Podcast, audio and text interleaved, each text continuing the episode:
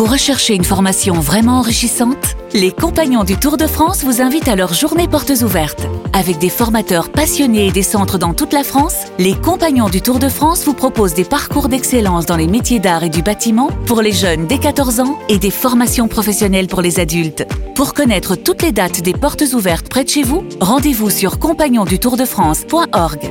Les Compagnons du Tour de France, la transmission des savoir-faire. Euh, Laurent, est-ce que Bonjour, les insoumis, bonjour Laurent, peuvent vivre sans Mélenchon? Est-ce qu'ils doivent vivre sans Mélenchon? Écoutez, euh, il y a un paradoxe à la France insoumise et je suis sûr qu'Éric Coquerel sera d'accord avec moi, forcément. Euh, la matrice idéologique de la France insoumise, c'est de combattre la monarchie républicaine et d'aspirer à une sixième république. Or, il faut d'abord gagner l'élection présidentielle et donc il faut avoir à la tête de la France insoumise un monarque républicain. Voilà. Et ce monarque républicain, c'est Jean-Luc Mélenchon. Comment on devrait pouvoir se passer à la France insoumise de ce monarque et donc de Mélenchon, et en même temps, ils ne peuvent pas s'en passer. Et puis, il s'est passé un changement à l'occasion des élections européennes. Jusqu'à présent, pendant les deux premières années du quinquennat d'Emmanuel Macron, la France insoumise était très très largement hégémonique à gauche. Mais c'est fini c'est fini et donc du coup il faut tout réinventer, tout réinventer sans doute euh, dans les modes d'action, dans les modes de gouvernance, dans les, les, les, messages qui sont envoyés. La France insoumise depuis ces élections européennes n'est plus hégémonique à gauche et ça change la donne. Éric Bonnet. Euh, il y a eu euh, une repolarisation, un déplacement des barycentres, euh, que ce soit à gauche ou à droite. Alors tout le monde dit attention, hein, euh, y compris d'ailleurs à la France insoumise, la gauche n'existe plus vraiment, la droite n'existe plus vraiment.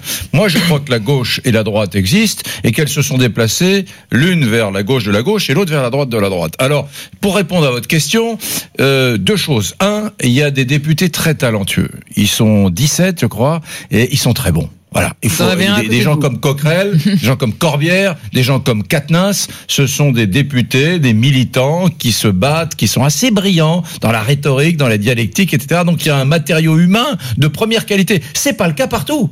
Il y a, je veux dire, là ils sont pas nombreux, mais chacun compte. Mon, mon sentiment, c'est que par exemple, à République en Marche, il y a, il y a des députaillons qui sont pas à la hauteur. Voilà, et dans tous les partis, y compris à droite. Bon, chez eux, ils sont bons. Donc euh, la succession à, à, Mélenchon, elle est là. C'est Corbière, c'est c'est c'est c'est lui, Coquerel, euh, euh, ou, ou c'est Katnins, vous voyez. Euh, et, et, et, puis finalement, ils l'ont ancré dans le paysage. Leur France insoumise, elle est là, elle est toujours là. La gauche, le Parti socialiste existe très péniblement. Elle est où la gauche? Eh ben c'est eux. Donc moi, je réponds à votre question. Oui, oui, euh, il y a un avenir de la France insoumise sans Mélenchon. C'est quand même le comble. C'est Éric Brunet qui vous dit qu'il y a un avenir. oui, mais j'ai l'impression qu'Éric Brunet calque une, une analyse de la situation d'il y a deux ans. Mais là, les choses ont changé. La, la, France insoumise fait autant de voix dans les urnes que le Parti socialiste et Place Publique avec M. Glucksmann. Aux Donc européennes. Les... Aux, aux européennes. européennes. C'est une élection très particulière. Aux européennes. Et pardon, vous avez raison d'insister, ça risque d'être encore plus difficile pour les élections municipales parce que quoi qu'on en pense,